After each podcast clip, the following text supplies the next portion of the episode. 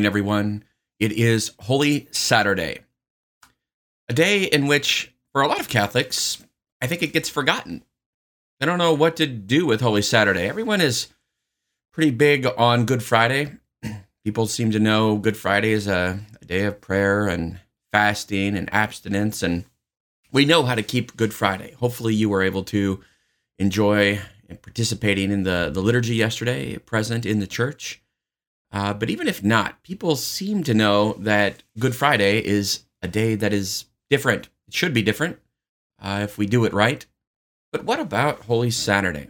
Well, just to, to recap where we left things yesterday, at the celebration of the Passion of the Lord, the official liturgy of the day, although there might be other things like the Stations of the Cross and the Three Hours and various devotions, we would call them, of popular piety, there's one liturgy of the day and that is the solemn celebration of the Lord's Passion, uh, ideally at three o'clock in the afternoon, the historical hour at which Jesus died.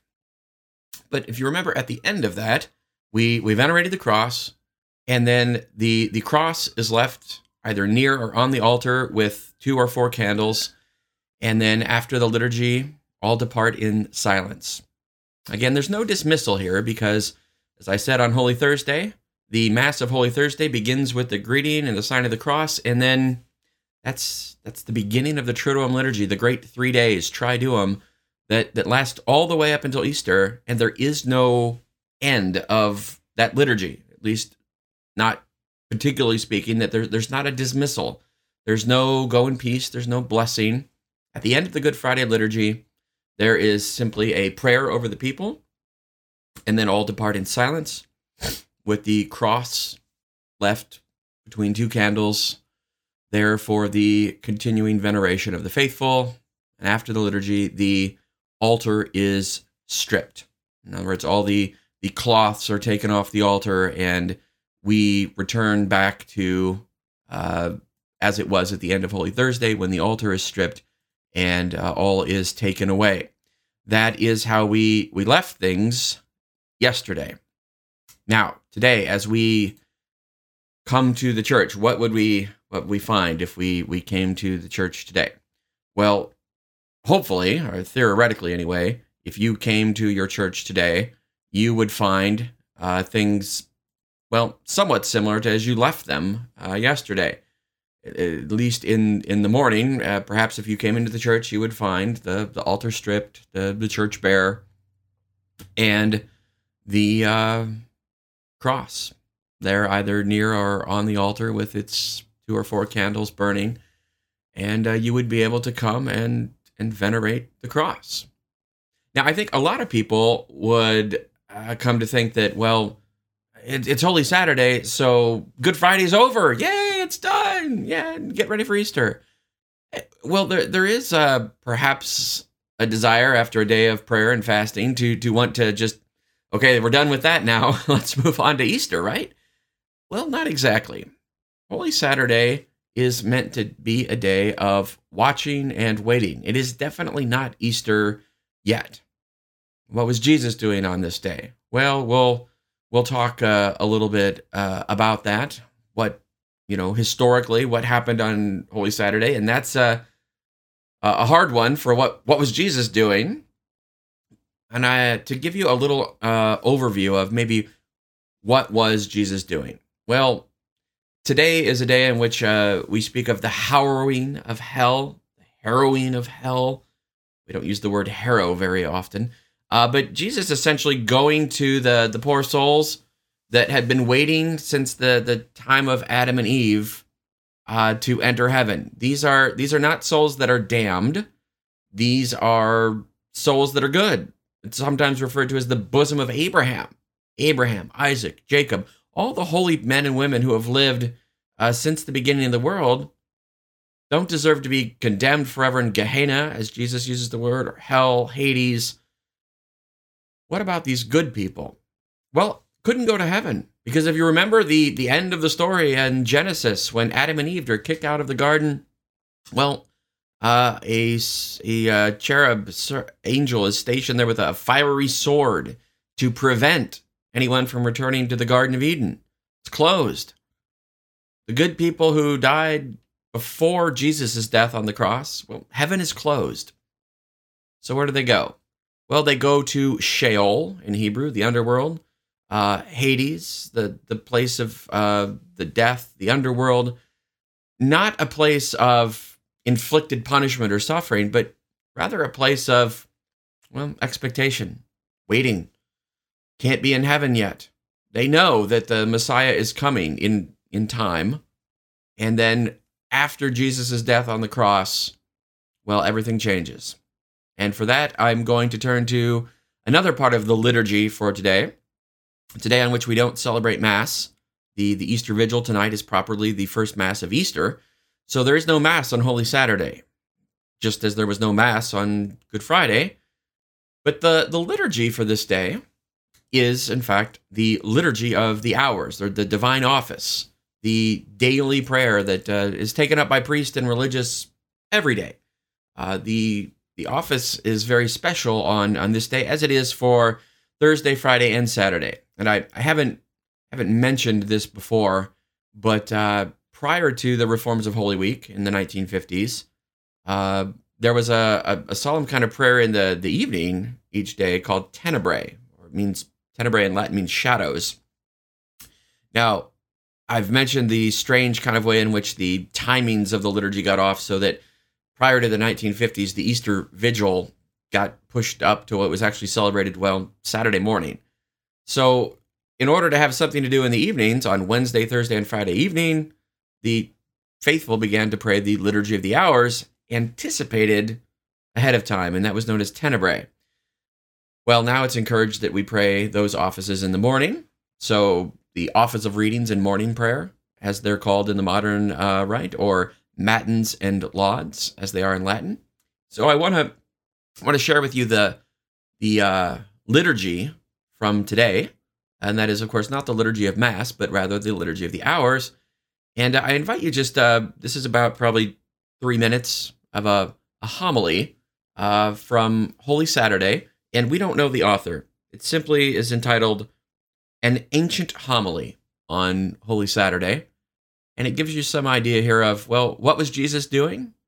Well, this is uh, a little idea of what Jesus might have been doing on Holy Saturday in the, the mind of, of one preacher. And I invite you just to meditate on this as I read it. It's one of the most beautiful uh, Holy Saturday readings that I, I know of. And uh, I hope it will, will help kind of set the tone for the, the rest of our more technical talk about the liturgy perhaps today, but this is this is really what Holy Saturday is all about. From an ancient homily on Holy Saturday. Something strange is happening. There is a great silence on earth today. A great silence and stillness. The whole earth keeps silence because the king is asleep. The earth trembled and is still because God has fallen asleep in the flesh, and he has raised up all who have slept ever since the world began. God has died in the flesh, and hell trembles with fear. He has gone to search for our first parent as for a lost sheep. Greatly desiring to visit those who live in darkness and in the shadow of death, he has gone to free from sorrow the captives Adam and Eve. He who is both God and the Son of Eve. The Lord approached them, bearing the cross, the weapon that had won him the victory. At the sight of him, Adam, the first man he had created, struck his breast in terror and cried out to everyone, My Lord be with you all. Christ answered him, And with your spirit he took him by the hand and raised him up, saying, Awake, O sleeper, and rise from the dead, and Christ will give you light. I am your God, who for your sake have become your Son. Out of love for you and for your descendants, I now, by my own authority, command all who are held in bondage to come forth, all who are in darkness to be enlightened all who are sleeping to arise. I order you, O sleeper, to awake I did not create you to be held in a prison in hell. Rise from the dead, for I am the life of the dead. Rise up, work of my hands, you who were created in my image. Rise, let us leave this place. For you are in me, and I am in you. Together we form only one person, and we cannot be separated. For your sake, I, your God, became your son. I, the Lord, took the form of a slave. I, whose home is above the heavens, descended to the earth and beneath the earth. For your sake, for the sake of man, I became like a man without help, free among the dead. For the sake of you who left a garden, I was betrayed to the Jews in a garden, and I was crucified in a garden. See on my face the spittle I received in order to restore to you the life I once breathed into you. See there the marks of the blows I received in order to refashion your warped nature in my image. On my back, see the marks of the scourging I endured to remove the burden of sin that weighs upon your back.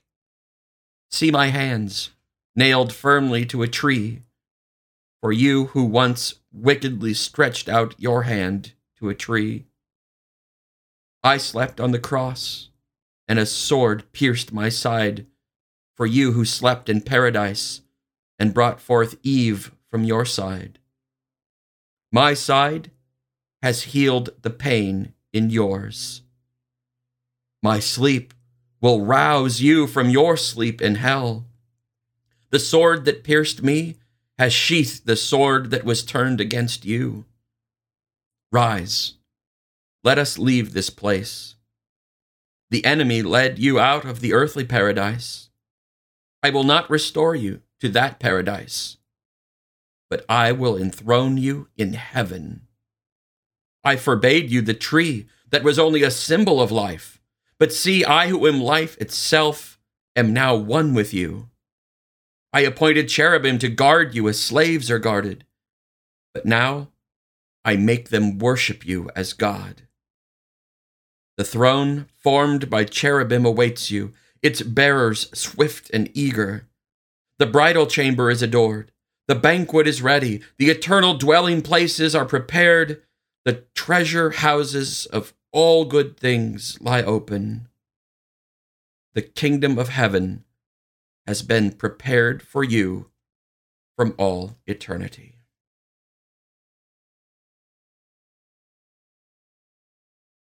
Powerful words on this Holy Saturday morning. What was Jesus doing on Holy Saturday? Well, I suppose there's as good an idea as any. What a beautiful image to think of Jesus, whose earthly body lies dead in the tomb, alive, powerfully working, victorious over sin and death, now leading all the dead, the righteous dead, from the underworld to glory. This is the price of what the cross bought. Why did Jesus go through everything he did yesterday on Good Friday? So that he could do what he did today to free all those in bondage to death from the beginning of the world, beginning with Adam and Eve, so that you and I could be brought to heaven when we die. Notice the references in that homily to the, the cherubim stationed to guard Adam refers to the book of Genesis that they are banned from paradise. The sword that pierced Jesus' side has now turned against the sword that prevented them from entering heaven. And I love that little bit. I will not restore you to merely the paradise of the beginning of the creation. Jesus has something even bigger in mind. Think how amazing that is. We just celebrated the day on which we we killed God. If anything, we would expect today would be about vengeance. Jesus, all right, he did it. He died and now now he's going to get even. He's victorious, but what about us? We're the ones that killed him. what is what does Jesus do? No, he, he accomplished the mission for which he came. His mission was to save and set free all those who were lost, enslaved by sin. Everyone who ever has been born or ever will be born, you and I living right now, Jesus saved us on Good Friday. And on Holy Saturday, we see the beginning of the fruits of that as heaven is now open once again. What a beautiful thing to keep in mind as we talk about Holy Saturday today uh, as a day. It is an aliturgical day in that there's there's no mass, but there is this watching and waiting. The instructions uh, in the the Roman Missal today for for Holy Saturday are very simple. There, there's there's three of them. One, on Holy Saturday, the church waits at the Lord's tomb in prayer and fasting, meditating on his passion and death and on his descent into hell and awaiting his resurrection. Okay, that's a that's a lot. Uh, we just read a little kind of homily about that, but let's unpack that. Okay, the church waits at the Lord's tomb. Okay, Jesus is not risen yet. Okay, I remember I said it's not Easter yet. It's not time to party. It's it's watching and waiting. If we had to have two words, that's it. Watch, wait. Much as we we ended Holy Thursday night with Jesus asking while he was still alive, could you not watch? Could you not wait with me for an hour? Well, today the Lord's body was placed in the tomb. And so we watch and wait. This uh 2000 years ago historically of course would have been Shabbat, the Sabbath. So what were the apostles, what were the disciples doing? Well, nothing. They they were probably gathered in the the upper room where you know we find them on Easter Sunday, doors locked, afraid. Uh, no one goes out on the Sabbath, so they would have just been waiting, probably sorrowful, praying, perhaps remembering the words of Jesus on the third day I will rise again. i Like to think that those thoughts would have at least sparked their their curiosity, their maybe perhaps a little bit of of hope. Well, that's perhaps what the apostles were doing, but they would have been resting, as they would have every Sabbath, but maybe with a little expectation. And certainly for us, as we rest on this day, we do so with great expectation, because unlike the apostles, we are sure what is going to happen, because what we celebrate tonight is some it, it's already happened. As I said, all of the events of the liturgy of these three days, it's, it's outside time. So, yes, we try to walk through it in a historical kind of progression of things, but of course, it's already happened. Easter has already happened. Everything we celebrate is in light of Easter. Uh, so, the watching and waiting uh, is one that is, of course, conditioned by, uh, with every moment, uh, gets closer to the full celebration of, of Easter, which is where this day is headed. But on Holy Saturday, the church waits at the Lord's tomb in prayer and fasting. Fasting? I thought that was done yesterday, Father Sean. Well, true. The canonical legal obligation to fast is only from midnight to midnight on Good Friday, and it only binds those from 18 to 59 years of age. Um, so, yes, that part is done. But uh, the instructions for Easter also say that the faithful are to be encouraged to continue the fast of Good Friday on Holy Saturday up until the Easter Vigil and the celebration of Easter. So I offer that to your edification prayer, fasting, and meditating on his passion and death and on his descent into hell. We just did a little bit of that, didn't we? Uh, so if you do nothing else, there's a little bit of meditation on the descent into hell. Uh, my friends, the, the little sisters and little brothers of the Lamb, uh, do a extended meditation on the descent into hell. In fact, they they end up praying into all hours of the night. And if you saw my my pilgrimage to the the seven churches on Holy Thursday night, one of the places I stopped was the monastery of the Little Sisters of the Lamb, and I think they were going to like two thirty in the morning, something like that, on just Holy Thursday. And of course, last night they they pray about this uh, descent into hell. So I invite you to become acquainted with the Little Sisters of the Lamb here in Kansas City if you're looking for uh, some extended prayer and meditation as is offered. Second thing, it says the church abstains from the sacrifice of the Mass with the sacred table left bare until after the solemn vigil. That is the anticipation by night of the resurrection, when the time comes for paschal joys, the abundance of which overflows to occupy 50 days. Okay, so there's a, a whole summary there. Uh, today, Holy Saturday, we abstain from the sacrifice of the Mass with the sacred table, that is the altar, left bare. Um, as I said, uh, this is one of the days where we don't celebrate Mass. The vigil is technically a part of Easter. Um, but it, it, one of the instructions is that the, the church abstains from celebrating the sacraments on this day. Uh, primarily refers to the Mass and, of course, you know, like weddings or things like that you wouldn't do.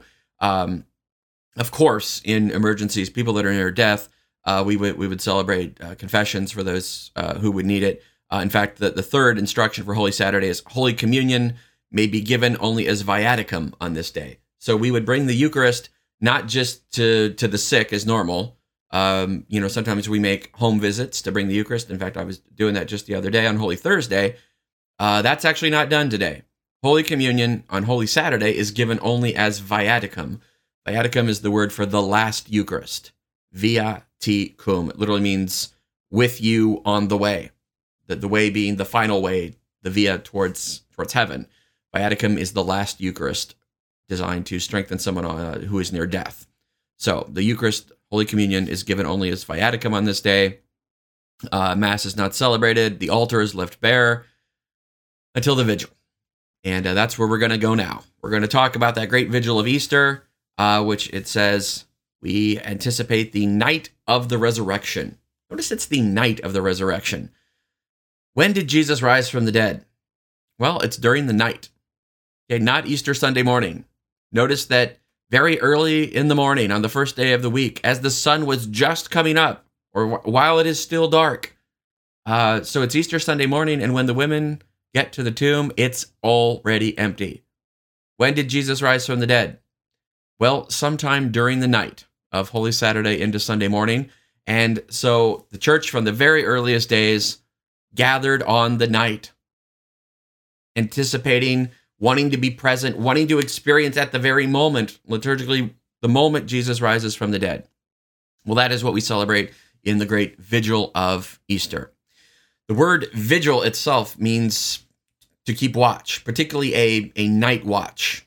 The, the liturgy of the hours that used to you know be prayed all through the, the night even those offices would be called the offices of, of vigils uh, it's kind of combined now into to matins and and lauds going into the early morning uh, but to keep a night watch a vigil uh, so again just to reiterate the the kind of principle i've given in the the liturgy especially in these these liturgies of of the sacred Triduum, the three days, past events that, that took place in time are, are, are made present now, but it, it's not even just a thinking back to things that, that happened a long time ago. It's it's not even that they're made present so that uh, we could pretend and and think about in a, a powerful way what it would have been like to to be at the tomb on Holy Saturday night when Jesus burst forth it, it's more than simply thinking about it. It's a Greek word that I've used, anamnesis.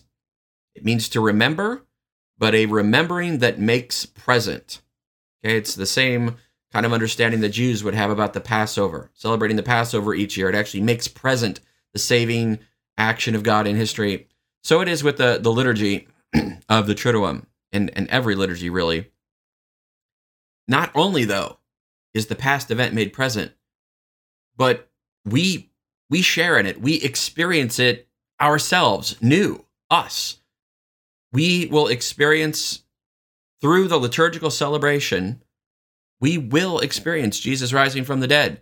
That is what we celebrate. That is what we will experience tonight. Jesus actually rises from the dead, is reborn to new life in us tonight. It actually happens.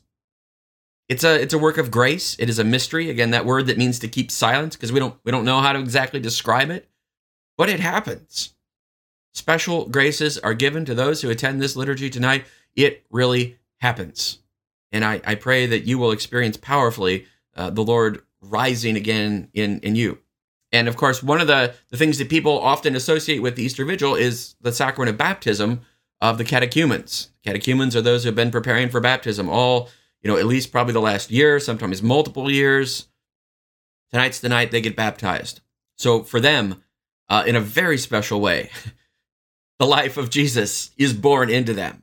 Those who were dead in sin and darkness, now enlightened, washed clean, the Holy Spirit rushes upon them, just as the water will rush upon them in the, the physical physical sign of the sacrament. So that the Holy Spirit really gives birth tonight to new life in baptism. So uh, that's why the the church has, from a very early time, uh, especially celebrated the baptism of of new Christians into the church at the Easter Vigil. And as we will see, that's part of it. But uh, here's here's the thing: people often make the mistake, who have been Catholics even a long time, that well, the the Easter Vigil, that, oh, that's that that's that mass for the the people who are becoming Catholic. You know, we don't go to that. We go to the mass on Easter Sunday morning because that's the normal Easter mass. That that that vigil thing. That's you know that's for the the catechumens and stuff, right? The RCIA, Rite of Christian Initiation of Adults. No, the Easter Vigil is for everyone. Uh, if I could yell that uh, over and over, the Easter Vigil is for everybody because it is the the liturgy of all liturgies. Uh, Saint Augustine referred to the Easter Vigil as the mother of all vigils. Uh, Catherine is asking, what is that word again? Uh, anamnesis. You can look that up in, in Greek. It means to remember, make present. Hopefully, that's the word you wanted, Catherine. Um, but the vigil is for everyone. And that, that means that, as I said, St. Augustine called it the mother of all vigils, because if ever you were going to watch through the night anticipating some event, well, the resurrection is the biggest event to ever happen. So if you're going to watch for an event, that's the one to watch for. So the the baptismal liturgy is, of course, an important part of the uh, the Easter Vigil. It, it's one that we've been preparing for, and the the RCIA has been uh, uh, waiting for it for a long time. So, yes, that's part of it, but it's only part. There are things that, much like Good Friday and Holy Thursday, only happen once a year. And so now I, I want to go over a little bit, um, you know, what what it is, what things happen tonight. That why is this night different from every other night, as gets asked in the Passover liturgy. Uh, well, I'll tell you why this night is different from every other night. Uh, there, there are things that we do only tonight. So I'm going to spend the rest of the time talking uh, about that. We've got about oh, just about a half hour left, and yeah, we'll see. If you got questions, we'll keep going. There's we're just watching and waiting today, so I'm gonna I'm gonna try to get through a little bit about some of the liturgy of the Easter Vigil that uh, you might not be aware of, might not think of, um, but will will help you to maybe pray through this, even if you can't be there. Maybe you can watch it. Okay, so first thing you'll notice is the uh, in the missal tonight's liturgy the it's not Holy Saturday. Holy Saturday part of the missal is done. Easter time. The season of Easter begins tonight. Okay? And so the the actual the title is Easter Sunday of the Resurrection of the Lord. And yes, it starts Saturday. Okay? So the Easter Vigil and the Holy Night. That is the the title for tonight's liturgy. By most ancient tradition, this is the night of keeping vigil for the Lord, in which, following the gospel admonition, the faithful carrying lighted lamps in their hands should be like those looking for the Lord when he returns, so that at his coming he may find them awake and have them sit at his table. Okay, this is uh, a reference to the Gospel of Luke. Uh, stay dressed for action and keep your lamps burning. Be like men who are waiting for their master to come home from a wedding feast, so that they may open the door to him at once when he comes and knocks. Blessed are those servants whom the master finds awake when he comes. That's why we keep vigil. The master, the Lord Jesus, he's rising from the dead, and we want to be with our lamps burning, our candles burning, which we will see we actually do, ready to meet the Lord at his coming like those those 10 virgins who had their lamps ready when the bridegroom came. Okay like like those in exodus it refers to the passover. It was a night of watching by the lord to bring them out of the land of egypt. So this same night is a night of watching kept to the lord by all people of israel throughout their generations. What we do tonight was prefigured in the watching of the exodus. Remember the, the movie the ten commandments? Uh, everyone's gathered in their, their little house Their doorposts are marked with the blood of the Lamb because the angel of death is going to go. It is a night of, of death. There is death to the firstborn and life for Israel, for the chosen, who, because of the death of the firstborn, are then led victorious out of suffering. Everything that happened in the Passover, the Exodus, it prefigured the great Exodus that would happen tonight. As Jesus rises from the dead, we are brought out of slavery, as it were, in Egypt, into freedom of the sons of God. So all that is is wrapped up. I love how the the scriptures tonight uh, will very much allude to that. Um, of this night's vigil, which is the greatest and most noble of all solemnities. How about that? I thought it was just for the RCIA. Uh, no, it is the greatest and most noble of all solemnities. I thought that's Easter Sunday morning. No, of this night's vigil. The vigil, capital V, which is the greatest and most noble of all solemnities, there is to be only one celebration in each church. Okay, so this is this is not like Saturday evening mass where we anticipate Sunday to fulfill your obligation. Okay, it's not like, you know, we'll we'll do it here and we'll do it there and we'll do a couple of them. No.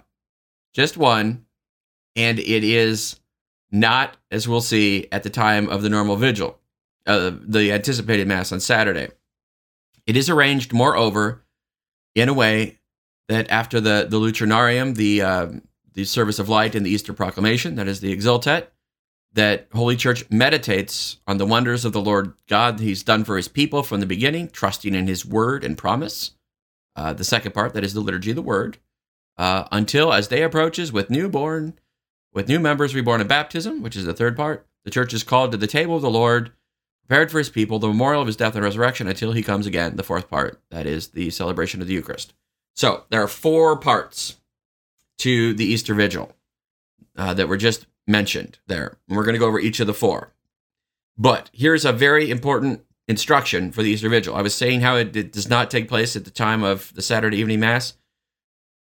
Instruction says very clearly the entire celebration of the Easter Vigil must take place during the night so that it begins after nightfall and ends before daybreak on the Sunday. Okay, let me emphasize that. The whole thing takes place at night. Nightfall, darkness. As we're going to see, the, the service, the first part is the solemn blessing of the beginning of the vigil or the lucernarium, the service of light. Light will play a very, very important symbolic role in the beginning of this vigil. I just talked about enlightenment as a word for baptism, going from darkness to light. Light is important. Uh, we do things that are symbols in the liturgy, and, and light, of course, is a symbol, but it, it it's a symbol that we want to be authentic. So as we're going to see, the vigil sings very much about the night. The night, the night. This is the night. This is the night. Can't do that if it's still light outside. If it's not night, makes no sense for us to be singing about the night. So the whole thing has to be in darkness. Because that's what we're going to see. We we brighten the darkness at the beginning. Um, it's one of those things as a, as a liturgy nerd. Uh, here's a little liturgy nerd thing for you. Um, it is the only time in a liturgical document, an official document of the church, it's called the circular letter on the, the Easter feast, preparing the Easter feast, uh, little instructions to help priests properly carry out the Easter feast. Only time I have ever seen the word reprehensible used in an official liturgical document. Wow, reprehensible. What, Father Sean, could possibly be reprehensible about Easter? Well, here's what would be reprehensible beginning the Easter Vigil before dark at the normal time of the Saturday evening Mass. That the church calls reprehensible. Okay, and I speak here mainly to my brother priests or people who would have such authority to plan the timing of the liturgy. Starting before it is dark is reprehensible, to use the words of the church. Why? Because this is the holiest, most important day of the whole year. And we're, we're going to sing about the night, how dare you sing about the night in the middle of the day? Come on, priests. If if you if this is not important enough to do at night, uh, get somebody else to do it. Okay. And sometimes we're like, well, we want to start early so that people will feel, you know, better able to attend and people want to get home earlier and get to bed. Okay, let those people not come, frankly. It, I mean, it, it, the Easter Vigil is not, you know, the Easter Vigil is for everybody, but not everybody can do it. Okay? If, if, if fasting requirement ends at 59, okay, you can you can excuse yourself from attending the Easter Vigil if you just can't do it. Keeping a long night watch, well, that's not done by everybody. So, if you're not in the mood for keeping a long, possibly three hour vigil to watch and anticipate the resurrection of the Lord, just don't be there. It's okay. Let the younger people who are able to do it do it. Quite frankly, though, I've seen a lot of old people stay up to midnight on, you know, New Year's Eve to ring in the new year. So if we can stay up until midnight on New Year's Eve just to flip our calendar, or heaven forbid, if if your basketball game, you know, went into overtime or your baseball game went into extra innings, we stay up late for all kinds of things. So surely we can handle this for the most sacred vigil of the resurrection of the Lord. Okay, off my soapbox there, but it is clear. The Easter vigil takes place at night. And starting before it's, it's dark is called reprehensible. But I, I will note sometimes people go overboard, and I've been a part of a vigil this one time where, you know, we, we started like two in the morning and wanted to finish with sunrise. Okay, that's that's good, but just keep in mind it is also supposed to be done before daybreak. So keep in mind that other little part of it. Okay. So off the soapbox, it's at night. Okay. Um, I'll I'll uh, I'll forego the rest of the instructions and, and get into the the first part now. Okay, so why darkness? Why does it have to be night? Well, here's the deal. Because the beginning of the vigil is a service of light, a lucernarium, uh, as it's called in the Latin, and it begins not in the church. In fact, we start outside at a different place, and there you will find darkness because it's dark outside, and the people will gather in a fire, a fire, a blazing fire, a rogus ardens in the Latin. Uh, a rogus is the same word that's used for like a funeral pyre. So a, a fire big enough that it could burn up a dead body, that kind of thing. You think of think of Star Wars and Darth Vader being, you know, his body being burned by Luke Skywalker. Big, big deal. Okay, big fire, big fire. Rogus ardens, blazing fire, is prepared in a suitable place. Used to be in the instructions b- before the uh, reforms of Holy Week in the 50s. The fire was actually lit as a part of the liturgy, and it was lit by uh, by the striking of a stone of a flint. Um, so imagine though the, the pressure, I suppose, on the celebrant to uh, light a fire with flint and steel uh, in front of everybody to start the vigil. I I think that's really cool, actually. Uh, however, that instruction has been taken out. Not that you suppose couldn't do it still, but I suppose to take the pressure off the celebrant. Uh, the fire is apparently already going. It says a blazing fire is prepared in a suitable place outside the church. When the people are gathered there, the priest approaches with the ministers. One of them carries the paschal candle. Processional cross and candles are not carried. All right. So we just got word of a very important uh, sign of the liturgy tonight, and that is the Paschal candle. Because we're going to start at the fire, and the fire is going to represent for us the breaking of the night. You think of the power of the resurrection. Oh, what's one of the most powerful things we have? Well, fire. I like the fact that if you've if you've studied the the Shroud of Turin at all, and I invite you to explore that. Um, it's the what is believed to be the burial cloth of Christ, and on this cloth, which you know you don't have to believe it, but man, there's a lot of evidence that this is almost certainly the cloth in which Christ was buried. But the image, there's an image of Jesus crucified, dead on the cloth. How did it get there? We don't know. It's not painted, anything like that. But the closest example we've got is that it was burned on by an intense burst of radiation. It's like a it's it's it's not a radiation burn, but it's like that. Well, the closest thing we've got to recreate that, barring a radiation burn to zap everybody at the beginning of the Easter Vigil, is a fire. Uh, so it's kind of as though Jesus rising from the dead is like a big fire that burned at the, you know, if you had been in the tomb at the moment Jesus rises from the dead, um, it would have been something like a, a burst of energy. I don't know if you could see it. I don't know if you could feel it because it's beyond merely physical, but it left us a physical sign in the Shroud of Turin. Uh, so a blazing fire, piercing the night, burning. Um, and the words that begin this listen to this.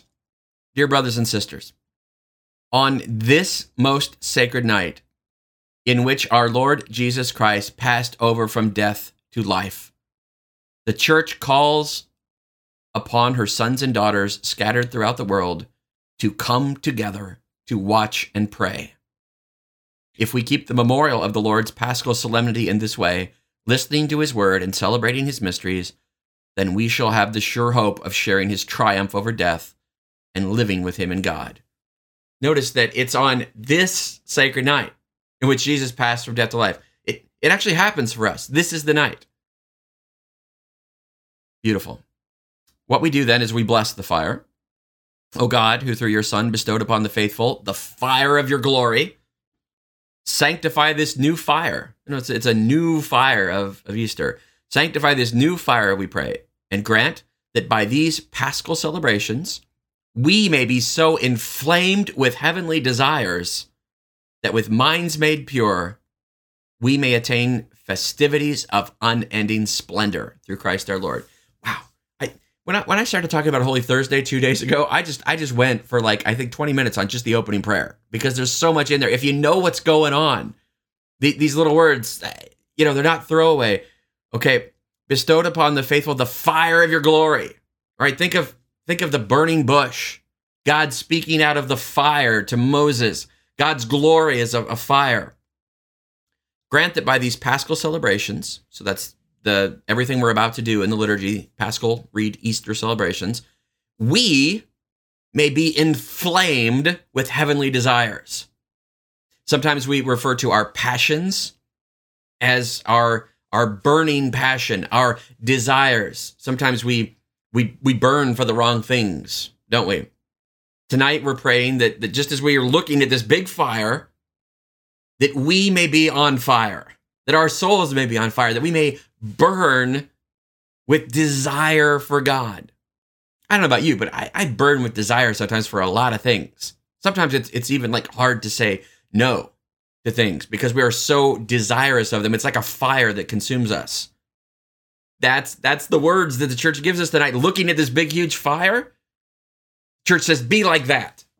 Be like that for God. Be on fire for God, just the way this big, huge Rogus Ardens blazing fire is on fire. Be like that for God.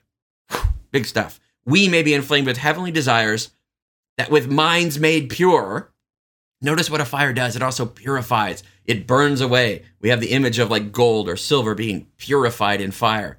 So, yes, have these desires, have big, big desires like a burning fire, and then let them be purified by the fire of God's glory. Why? So that we may attain festivities of unending splendor. The word splendor in, in Latin, the, the word implies light, dazzling light. Whew, my goodness. We haven't even started yet. That's all just the that's the first prayer. That's just the blessing of the fire. If I keep going like this, I'm going to talk for four hours about the Easter Vigil. Whew. All right, we got to move on. So that's the blessing of the fire. So what are we going to do with that fire? Well, we're going to bring the fire into the church. Carefully, fires also can get out of control. Uh, so how do we do it? Well, it's kind of like lighting the uh, Olympic flame a little bit. Uh, we have a torch. This torch is known as the Paschal candle. It is the big, huge candle that you often see by the baptismal font, which you see all during the season of Easter, up by the ambo where the readings are read. It is blessed on this night. Uh, if you only come to Mass on Easter Sunday morning, all people will know is like, hey, there's a new big candle. That's nice. You don't even know what happens. It gets blessed at the Easter Vigil. Here's what happens. Okay, big candle. It, it's uh, made of wax. It's a, a real candle. It can't be a fake oil candle. It's got to be a real candle because the candle, uh, the priest actually carves into it. Now it could be kind of pre-made, but but technically, the, the priest, even if it's got symbols pre carved, the, the priest is supposed to carve into the candle. And he carves specific things. It says, After the blessing of the new fire, one of the ministers brings the paschal candle to the priest, who cuts, engraves a cross into the candle with a stylus. Um, and, and so it, it's almost as if uh, we're, we're wounding the candle. Okay, the, the, the candle throughout the Easter Vigil will represent Christ. So when you think the candle, think Christ. So we're, we're going to cut a cross into it.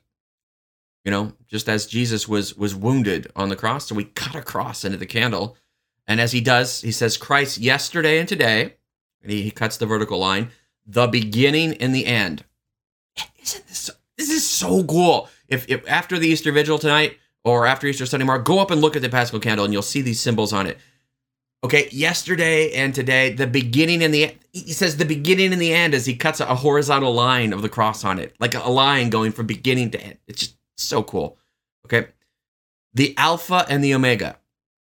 Think of the book of Revelation. Jesus says, "I am the Alpha and the Omega." That's the first and last letter of the Greek alphabet, Alpha and Omega. Okay, so the the priest literally carves or, or traces the letter Alpha and the letter Omega. The Alpha goes above the cross, and the Omega goes below. Um, sometimes these symbols get put different places on the candle, especially if they're pre-made. Um, th- there is actually a reason why the alpha goes above and the omega goes below, and it it um, I I didn't actually even it didn't dawn on me after all the years of doing this. It didn't get me until I had been to several Easter vigils, and but the the alpha uh, above.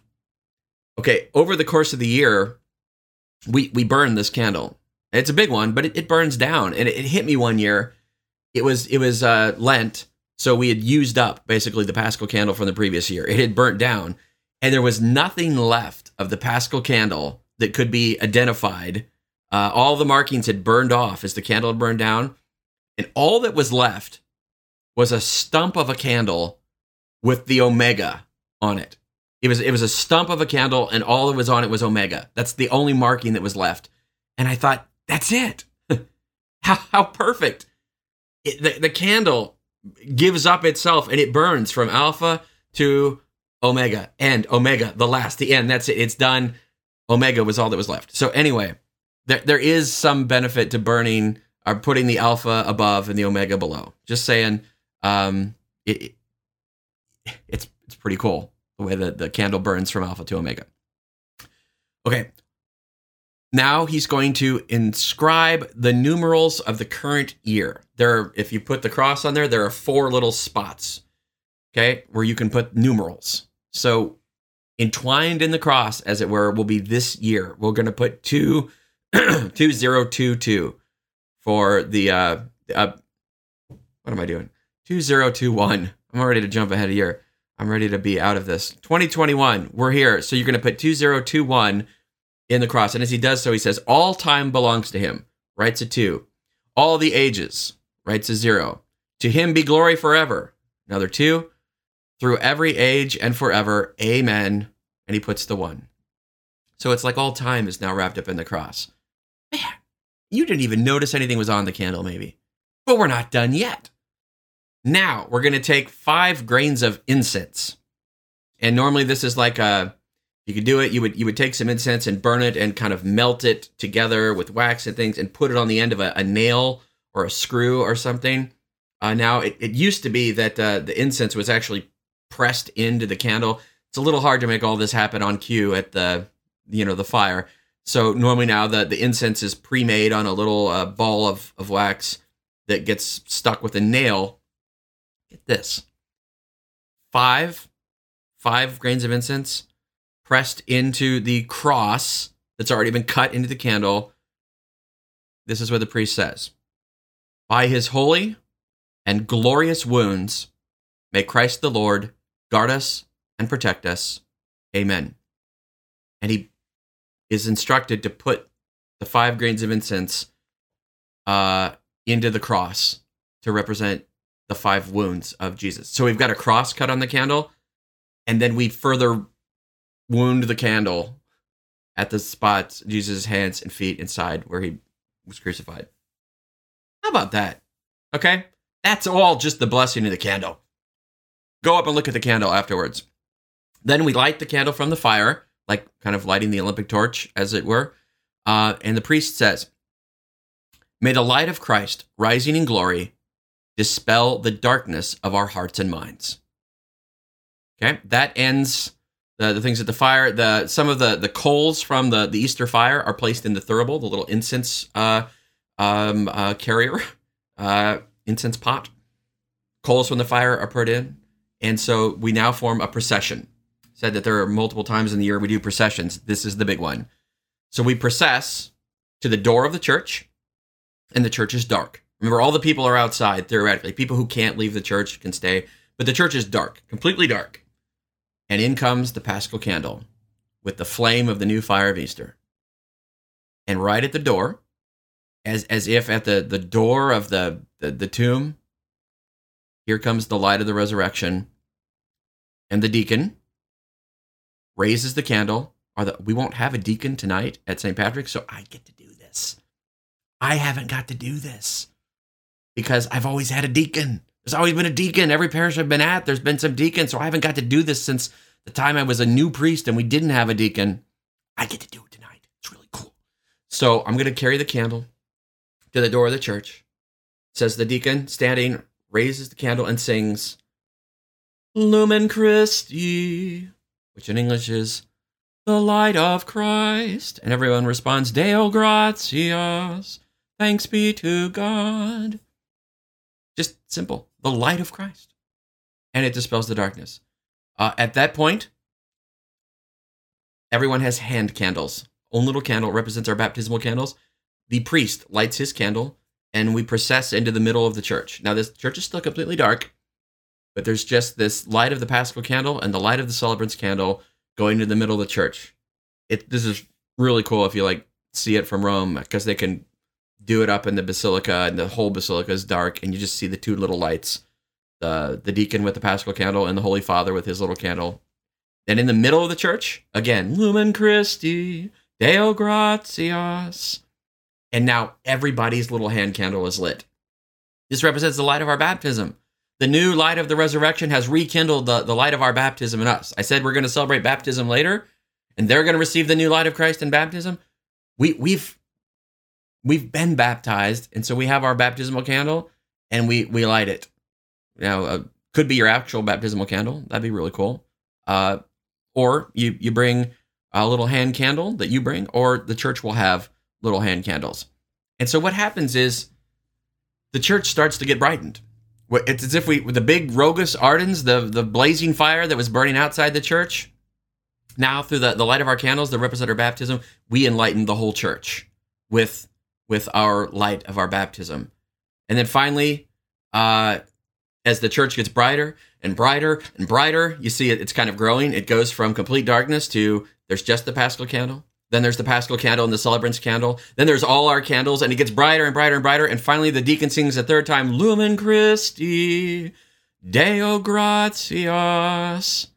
And then it says that all the lights in the church, except for the candles on the altar, are put on. Wow.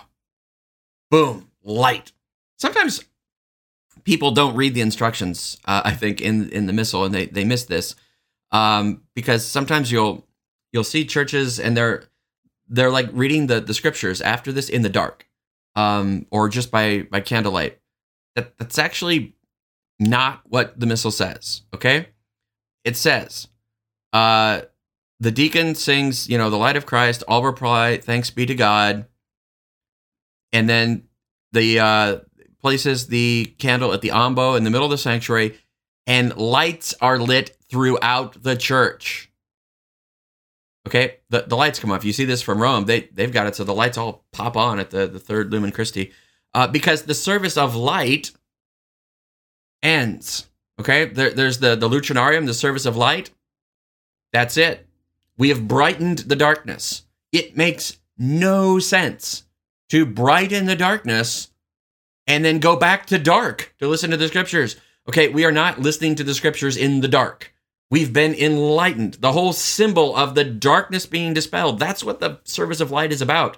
Darkness is dispelled by the resurrection. The darkness is over. We read the scriptures in the light of Easter. We're not in darkness like the Jews, as we heard on Good Friday, who have the veil. No, we read the Old Testament scriptures with unveiled faces and minds. Darkness in, is gone. We're enlightened. So, for heaven's sakes, priest, again, don't go back to darkness after the third Lumen Christi and have people like sit down in the darkness. The lights are supposed to come on. You do not need flashlights for the Easter Vigil inside the church. You might at the fire. You will not need a flashlight in your church if you do it right, because the lights come on because the darkness has been dispelled. Because what happens next is the Easter proclamation. It is it is known as the Paschale Praeconium, or as it's known by its first Latin word, exultet. Uh, it because the the word is is literally let the the host, the angels, ministers of God, the host of angels, exult. It is about a seven minute long chant that sings because we are so happy that the darkness has been dispelled. And it, it sings the praises of the candle, it, it sings the praises of, of the light.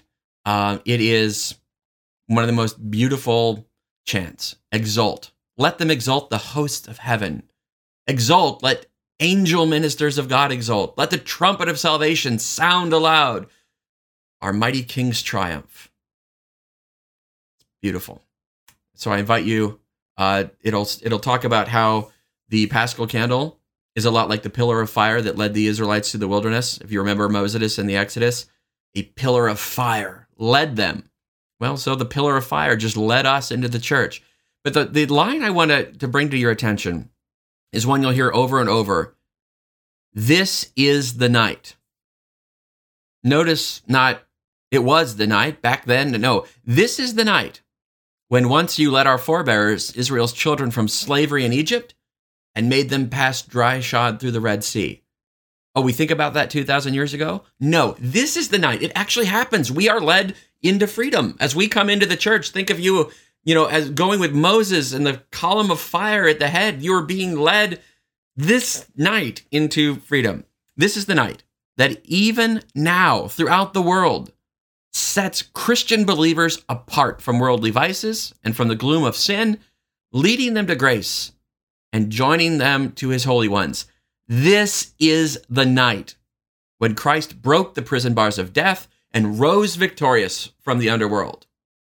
This is the night, right now. This is it. So, this is the night. It's oh, it's very melismatic, as we say in English, uh, in music. Truly blessed night worthy alone to know the time and hour when Christ rose from the underworld. This is the night of which it is written, The night shall be bright as day. Again, that's why we can't be in darkness. The night bright as day. If it's not bright as day in your church when we're singing this, you're doing it wrong. Dazzling, sparkling, light everywhere. Dazzling is the night for me, full of gladness. So notice what we've got. Outside, darkness, still dark. That's why it has to start in the dark. Inside, dazzling. Dazzling is the night. Uh, I, you know, I, I, hate to I hate to bring in a, a popular culture reference, but um, I was listening the other day to uh, the artist Prince and his song "Go Crazy." It, it starts it starts with uh, this uh, little "Dearly beloved, we are gathered here today to get to this thing called life." But I'm here to tell you, there's something else: the afterworld. It's a place of never-ending happiness where you can always see the sun, day or night. Now that sounds a little stupid. How can you see the sun in the night? Well, that's what that's what we have tonight. Okay, yes, I just brought Prince into my uh, Holy Saturday preview for the first time. I'm culturally adept. So, yes, day or night. It's night outside, but in the church, it's day. Bright as day. This night shall be bright as day. How can a night be bright as day? because we just took the fire of the resurrection and dispelled the darkness inside the church. And isn't that a beautiful symbol? Inside the church, brightness, day. Outside, night. What a beautiful image. Um, I'll just end. The last thing I want to draw your attention to in the Exultet, uh, there are references to bees. Yes, bees. The, the bees got taken out in 1970, uh, but they came back in 2010. So the, the bees are back in town. Uh, we have a the proper translation of the Exultet uh, talks about um, the bees that gave the wax. Okay, Now we know the praises of this pillar, referring to the candle, which a glowing fire ignites for God's honor, a fire into many flames divided, yet never dimmed by the sharing of its light. Isn't that beautiful? You take the Easter fire and you divide it into all our little candles. And normally you divide something and you have less of it. Everyone only has a little part. But with the, the Easter fire, you divide it and we have more. It's divided but not undimmed, in fact stronger. It is fed, fed, it is fed by melting wax drawn out by mother bees to build a torch so precious. Mm, mother bees, don't forget the bees. Uh, eh, you're like, okay, listen to this. On this night, your night of grace, O Holy Father, accept this candle, a solemn offering, the work of bees and your servant's hands, an everlasting sacrifice of praise, this gift from your most holy church. When, it, when it's a real candle, I said it can't be oil because it, it burns down. It's it's a sacrifice. The candle is it gives up its life to feed the the flame. Well, so uh, we we have bees, as it were. They sacrificed to give us the wax to make the candle. It's all just all right. I got to stop. I'm I'm I'm only to the Exultet, and it's been an hour. So but but that that these are some of the things that you don't often learn about. So this is this is really the the inside scoop. Um, because after that, that that is all the end of the first part. Okay. The second part, I said there are four parts. Don't worry, I'm going to go quick through the three parts because these these we recognize more. The second part is the liturgy of the word. All right. There are nine readings for the Easter Vigil. Remember, I said it's a vigil, it's a night watch. Okay. So there are nine readings not like at normal Sunday Mass where you have a first reading, a second reading of the Gospel, or, or even daily Mass where you have one reading of the Gospel. There are nine readings seven from the Old Testament, Epistle of St. Paul, and the Gospel. Nine readings. And, and each of the readings from the Old Testament, I said this is why it's not in darkness because we read these readings in the new light of having them fully revealed in the new covenant. The old covenant is revealed in the new. So we read about the creation, the, the story of, of Genesis and the creation of the world. Why? Because the resurrection is the new creation. It's the eighth day of creation. Seven days of the original creation. This is the eighth day of creation. It's a new creation. So we read about how in the beginning, God first created the world. Now he's recreating it, recreating it through his resurrection, recreating it in, in baptism, in the new life that the catechumens will experience. With each reading, there's the reading, there's a responsory, and then we actually stand and we we pray. There's a special prayer at the end of each reading. Uh, so then uh, we have the reading from Genesis on the sacrifice of Abraham. Again, foreshadowing the sacrifice of Jesus on the cross. Father Abraham, here is the fire and here's the knife, but where is the lamb for the sacrifice? Isaac asks his father Abraham. God himself will provide the lamb, my son. When did he do that? yesterday, Good Friday, same hill, same hill that Isaac and Abraham were on, where Abraham almost sacrificed Isaac. Abraham says, God will provide the lamb. When does God provide the lamb? Yesterday, Good Friday. Behold, the Lamb of God takes away the sins of the world, dies on that same hill. Isaac was not sacrificed, Jesus really was. So we read the story of Abraham and Isaac, the faithfulness of our father in faith, Abraham. Then we read the crossing of the Red Sea. We've already talked a lot about it with the column of fire going forth. We read about how God saved his chosen people in the crossing of the Red Sea. Now he saves us through baptism, through his through his resurrection.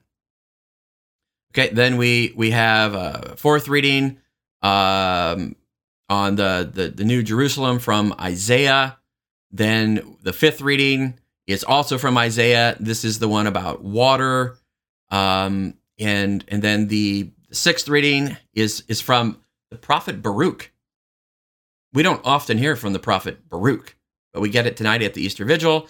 And the, the seventh reading is from Ezekiel about pouring clean water upon us. Those seven readings are, are fixed.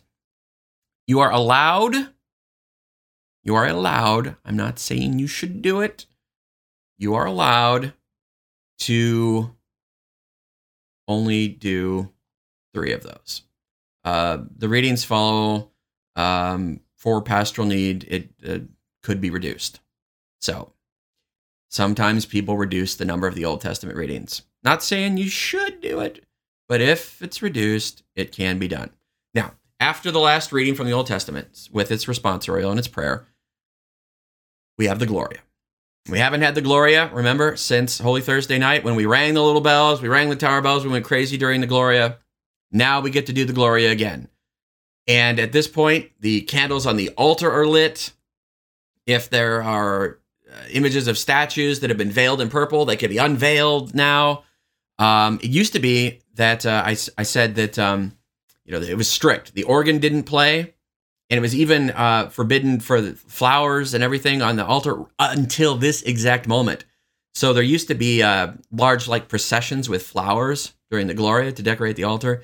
Uh, when I was pastor, I, I try to uh, I try to to make this happen a little bit. I I kind of have the lilies placed, the decorating people do it, and then I I take them out and maybe at least have like you know seven or twelve people or so come in with lilies. So the the glory at the Easter Vigil is well, it's glorious because you've got you got bells ringing, you got candles being lit. I I, I have like you know flowers being processed in, uh, images being unveiled. It's like mm, church knows how to do this. So priest, think about that.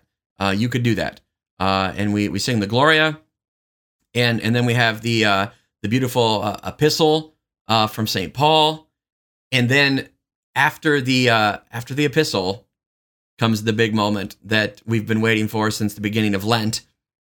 The A word comes back.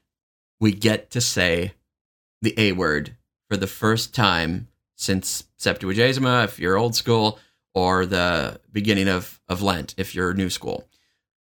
I'm talking about, I'm going to say it because this isn't a liturgy and it, it's Holy Saturday anyway, so we're getting there. We get to say, Hallelujah. Okay, now that's not in the liturgy yet, so I can say it. But here's the deal: when when we do it tonight, we are so happy for the return of the Alleluia that this is how it's done. It's the this is done by the the priest the priest celebrant. Uh, uh, can can somebody else do it? No, it doesn't. After the epistle has been read, all rise. Then the priest solemnly intones the Alleluia three times, raising his voice a step each time, with all repeating. Oh no, if necessary, the psalmist intones the Alleluia. Okay, but I will say Pope Francis cannot sing, and he does it. So priest, practice this. You can do it. Okay. It's done three times, and it's it's long and melismatic and drawn out, and the people repeat it, and then it goes up a step. Alleluia. Ah. Everyone repeats it. Alleluia. And it goes up three times because we're just so happy for Alleluia to be back. And and then after that, we have Psalm 118, 117 in the Vulgate. Uh, it's the one that talks about the, the stone which the builders rejected has become the cornerstone, and it is wonderful in our eyes. That psalm. There are three verses of it, and we sing Alleluia in between while we're processing over to read the gospel, and then the gospel is read, and we hear finally the New Testament gospel story of Jesus risen from the dead. That is reading number nine that caps it all off. That is the second part, the liturgy of the word. It is the second part, actually, when the church talks on the documents, that is the, if you had to say, what is the characteristic defining part of the Easter Vigil? Well, people would actually say, well, gosh, it's the blessing of the fire and the candle. That's that's it for me. Or most people would probably say, well, it's it's the baptisms, it's it's the Christian initiation, the confirmation, and first communions. That's what the Easter Vigil is about. Church actually says that it is the second part, the liturgy of the word, that gives the Easter vigil its characteristic nature. Because remember, I said the vigil is a watch. Well, what do we do as we watch and pray? We read the scriptures. So that's why it's supposed to be long. If, if you are trying to find ways to make the Easter vigil less long, you're probably doing it wrong. Because everything that's added to the Easter vigil is done to make it longer. We add readings because we want to make it longer. We're keeping a watch. It is not a normal mass that lasts an hour or else we're going to leave. When when I have lots of baptisms and I do all the readings, which which I did when I was pastor, it, it takes about three hours. Okay. Now, here with COVID, I think we're we're abbreviating some of the the readings here, and that's that's allowed. So I mean, maybe two and a half in a typical sort of parish. Enjoy those readings Okay. I, I find that when you do all the readings, you kind of settle in a little bit and you just start to enjoy it. There's a reading, there's a responsory, there's a prayer, and it's the history of salvation. What did the early Christians do on the first Easter Saturdays? This is what they did. They did what the Jews did at the Passover. They read the stories. What do we do on the night of the resurrection? We read the stories. We tell our story, the family story. We get together as our family, as the church throughout the world, as we heard at the beginning of the vigil. The church throughout the world gathers as our family. And what do we do? We tell the family story. Remember that time when we were slaves in Egypt and God saved us? Remember that time when Abraham almost sacrificed his beloved son? Remember that time when Isaiah prophesied that God would send living water? Remember that time when Ezekiel said that we would rise from the dead and God would sprinkle us with clean water? We tell that story because it's been fulfilled. God said all these things in the Old Testament. He said them. It'll do this, I'll do this, I'll do this, I'll do this. And he did it. He promised he would save us. And now we, we read those stories in the light of the resurrection, knowing that God was faithful. He did everything he promised he would do. Wow. All right. Now we can just kind of wrap it up with the third and fourth part because the third part is the one that we all think about the baptismal liturgy. This is where the catechumens are, in fact, baptized. Okay. They, they come forward having read all these stories about God cleaning us with water. Well, we, we get to see it happen in front of us for those of us who are already Catholic. That's why it's for everybody.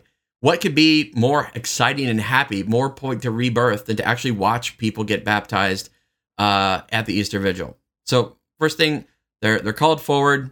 We pray the litany of the saints, knowing that every time we celebrate the liturgy, it's not just us here on earth; it's the church throughout the world and the church in heaven joins us. So we invoke all the saints in the litany of the saints. Then we we bless the water, and I invite you, uh, if if you haven't paid attention to this, either at a baptism or or here at the Easter Vigil, the, the blessing of water is going to talk about all the ways that God has used water to save us, like crossing of the Red Sea that we heard about. Listen to that prayer of the blessing of the water. And then here tonight, on this night only, ordinarily, when the priest blesses the water for baptism, he, he puts his hand in the, the water as, as if to give it, you know, the his power, as if, you know, power goes out from his hand to bless the water. At the Easter Vigil, the Paschal candle is actually dipped into the water three times and then then held there. Now, here's a little inside little inside baseball and this is all right, this is PG. Maybe even a little PG-13, but I'll I'll leave it between the lines here.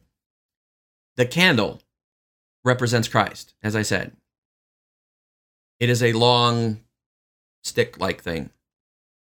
The font is the womb of the church from which new life springs. And this isn't the you know, this isn't the PG part exactly. I, yes, fonts are often round to represent the womb.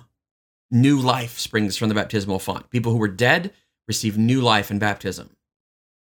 The candle representing Jesus is placed into the womb of the church, the font three times and held there during the blessing, as if, here's the PG 13 part, as if to impregnate the font with the power of Jesus so that new sons and daughters of Jesus will be born from the womb of the church, the baptismal font.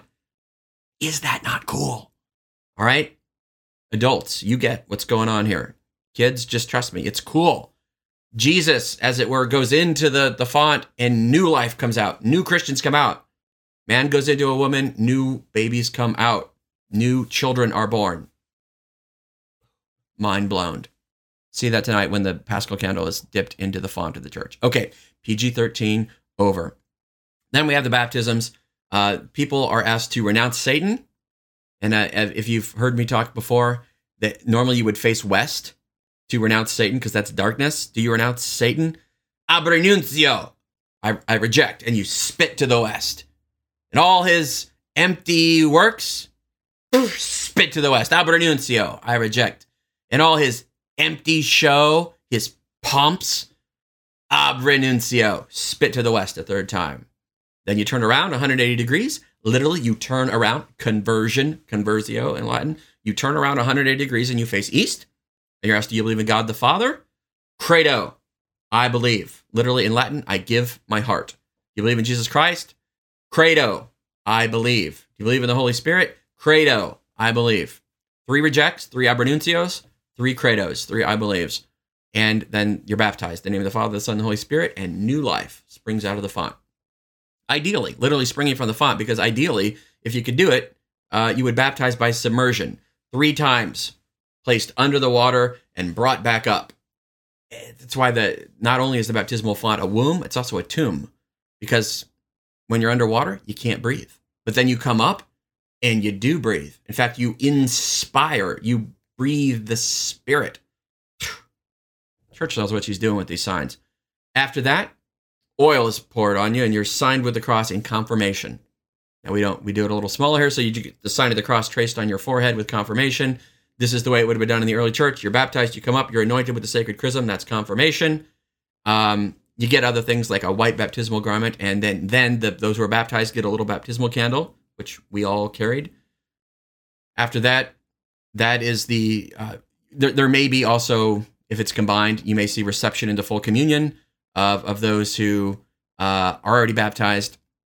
It might be received into full communion. Then we all get to renew our baptismal promises, and we're all sprinkled with the, the beautiful water of, of Easter that's just been blessed as we sing, I saw water flowing from the right side of the temple. That ends the third part. Okay, that's the whole uh, baptismal Christian initiation part of it. The fourth part is the liturgy of the Eucharist. And this is the same as it normally is. Uh, we, we consecrate the Eucharist. Remember, the tabernacle is empty, still empty. So don't don't genuflect because tabernacle is empty. Bow to the altar, but then we're all going to go out to the fire. So theoretically, you might not even go into the church, meet at the fire.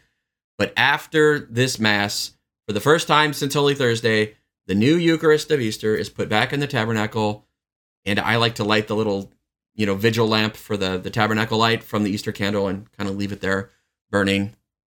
But uh, the culmination of Christian initiation is the reception of the Eucharist. So all those who have nearly baptized, confirmed, they complete their Christian initiation now with the reception of the Eucharist. So why it's, it's always a little strange when um, we get the the sacraments out of order in, in modern times. Uh, that you get you get uh, Eucharist before you're confirmed.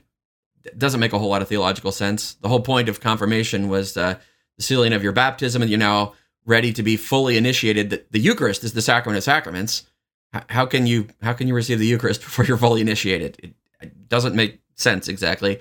We've we've kind of flipped confirmation and Eucharist in modern times, but that's a whole nother story. It is interesting though that to note at the Easter Vigil, it is required that they happen in that order. So anyone who is seven years old or older is presumed to have the use of reason in the church. So if you are seven years old, the instructions for the the church in canon law and in the liturgy of Holy Saturday or whenever the reception and, and baptism is done if you are seven years old, you are baptized or received into the church, you then get confirmed. Okay, well, does that happen in high school? No, it's actually required, unless there's a grave reason, uh, that you are required to be confirmed, and then you receive Eucharist all at the, the same Mass. It all happens. All three sacraments of Christianization happen at the same Mass. At the Easter Vigil, it's actually required, unless there's a grave reason. And grave reasons that are given are like there's no chrism present, or you know, something like that. There, there should be no reason at the Easter Vigil why it would not be possible, anyway, to to follow the instructions. And you're baptized, you come up out of the water, and you're anointed with the chrism. That's your confirmation, and then you are fully initiated when you receive the Eucharist and your first communion, all at that same mass. Now, that's that's all four parts. So the first part, service of light. Second part, liturgy of the word. Third part, baptismal liturgy. Fourth part, celebration of the Eucharist. That's a lot. But when it's over, we we finally have the dismissal. We've been waiting. We've been waiting. Remember, I said there's no dismissal at the end of Thursday or Friday. Finally, we get it. The dismissal. Go in peace, and we're so happy to sing Alleluia that we add Alleluia twice on the end. Go in peace, Alleluia, Alleluia. I'm, I'm, I'm really looking forward to that. And then we all repeat that back. Uh, thanks be to God, Alleluia, Alleluia. And with that, the the uh, the sacred Paschal Triduum actually goes all the way until Vespers the next day on Sunday. The only thing that's different uh, at Mass on Easter Sunday, remember I said the Easter Vigil is the, is the, the Mass of Easter. Uh, if you if you go to Mass on Easter Sunday, so not the Vigil, um, you'll notice one addition, and that is that you won't find at the Vigil, and that is a special chant called the Sequence. Uh, sequence, sekere, means to follow. And so this was a little embellishment that followed the Alleluia. Uh, for reasons of weird liturgical history, which I won't go into now, the sekere, the sequence that follows the Alleluia, now precedes it. Ask me later. Nonetheless, it is a the most famous sequence in the church on Easter, Victimae Paschali. Victimae Paschali laudes, immolent Christiani. Uh, Christians praise the Paschal victim, and I I love it. Mors et vita duello, conflixere mirando, regnat vivus. Oh, it's awesome. Death and life fought in a stupendous conflagration battle. Regnat vivus. Life, life wins. The the living one reigns. It's oh, it's so great. Um, so the the sequence it, it, it, has a special tone to it. Victimae Paschali laudes immolent Christiani. Dic nobis Mariae, quid vidiste in. Tell us, Maria, what you saw on the way. Mary Magdalene. So good. Even the tone just sounds like Easter to me. So the sequence, Easter Sunday morning, is the one thing that's different um, from the vigil. Triduum ends Sunday evening with Vespers, but the, the octave of Easter goes for eight days. We end on the octave eight days later. Every day is Easter for eight days. And the season of Easter goes on for 50 days, all the way up to Pentecost. And it all starts tonight. Tonight is the night. And uh, I know I went a little bit longer today because, you, get someone who loves this talking about the Easter Vigil. And there's just, I'm sorry, I spent 20 minutes talking about the fire, didn't I? Oh, man. All right. So there it is an hour and 20 minutes of your Holy Saturday preview in fairness, I had to cover Holy Saturday and the Vigil and Easter. So this was more than just a Holy Saturday preview because I ain't doing this tomorrow morning because I'll be a little busy at 9 a.m. tomorrow. I'll be passed out high on cream eggs later tonight. And then tomorrow, I'm going to be celebrating Mass a lot with a lot of people. It's going to be awesome. We're coming out of hiding. It's like the tomb is opening. We're coming out of COVID hiding and we're going to celebrate Easter together. So I hope that these last three days with my little Holy Thursday, Good Friday, and Holy Saturday preview have been helpful to you. Share it around. Uh, a lot of you joined live today. That's wonderful. Um, I, I haven't checked all the, the comments um, over um, over here. Uh, I'll end with this. Don Polo wants to know why is Alleluia such a big deal? Well, it's it's really just become a, a, a tradition that Alleluia is a, an Easter kind of word. So we fast from it during Lent. There, there's nothing there's nothing special about the word. It, it means praise the Lord. Hallel is praise, and Yah is like the abbreviation of Yahweh. So pray, praise Yahweh. Um, no reason why we don't praise Yahweh all the time. In fact, in, in some of the Eastern churches, they they I think say Alleluia more during Lent. So it, it's kind of just become one of those things that we fast from during all of, of Lent uh, in the in the Latin Church, and then it comes back on Easter. So it, it's one of those things where uh, on the beginning of Septuagesima, if you're old school, or beginning of Lent, if you're new school, actually write Alleluia on a little banner and bury it in the churchyard in the cemetery. It's the burying of Alleluia. We don't say it again until in the liturgy anyway, uh, until Easter, and so it would be resurrected tonight, and the, the Alleluia would be resurrected. So it's just a word uh, that in the Latin Church we've come to associate very much with Easter. So you will hear Alleluia all over the place um, tonight at the vigil on Easter Sunday especially during the octave. The little double Alleluia at the dismissal continues to the octave, and then it, it, it disappears the rest of Easter. And the Paschal candle burns by the ambo throughout all of Easter, but it all starts tonight. As the Exultet says, this is the night. So I hope this has helped you understand a little bit what happens tonight. It is not just the liturgy for the RCIA. Keep holy uh, today, Holy Saturday. The King is asleep as we read. It is a strange day. We watch, we wait. But um, as it starts to get evening, gets exciting. I get excited. You can see I'm excited. Uh, so uh, thank you for enlightening with the presentations. Uh, I do hope this has been enlightening. But uh, if you thought this was enlightening, come see the Rogue Rogus Ardens, the flaming, blazing fire tonight. We are going to dispel the darkness tonight. That will be enlightening. Enlightening is the Holy Spirit rushing upon our catechumens tonight as to become no longer catechumens, but after tonight, they will be called the neophytes, the new ones, the newly born. It all starts tonight. It's Holy Saturday. During the day, the king is asleep, but tonight is the night, the night of nights. And I pray that I will see you at the church tonight. I will see you at Easter, and I will see many of you that I haven't seen for a long time, probably as you decide tonight is the night to come out of hiding and rejoin the church in glory for Easter. This has been my overview of the sacred Paschal Triduum, the holy three days. Days so big, they're just the three days. Tonight, it culminates. Look forward to seeing you tonight for the return of the A word, new life, and a big old fire to brighten the night. This is the night. God bless you.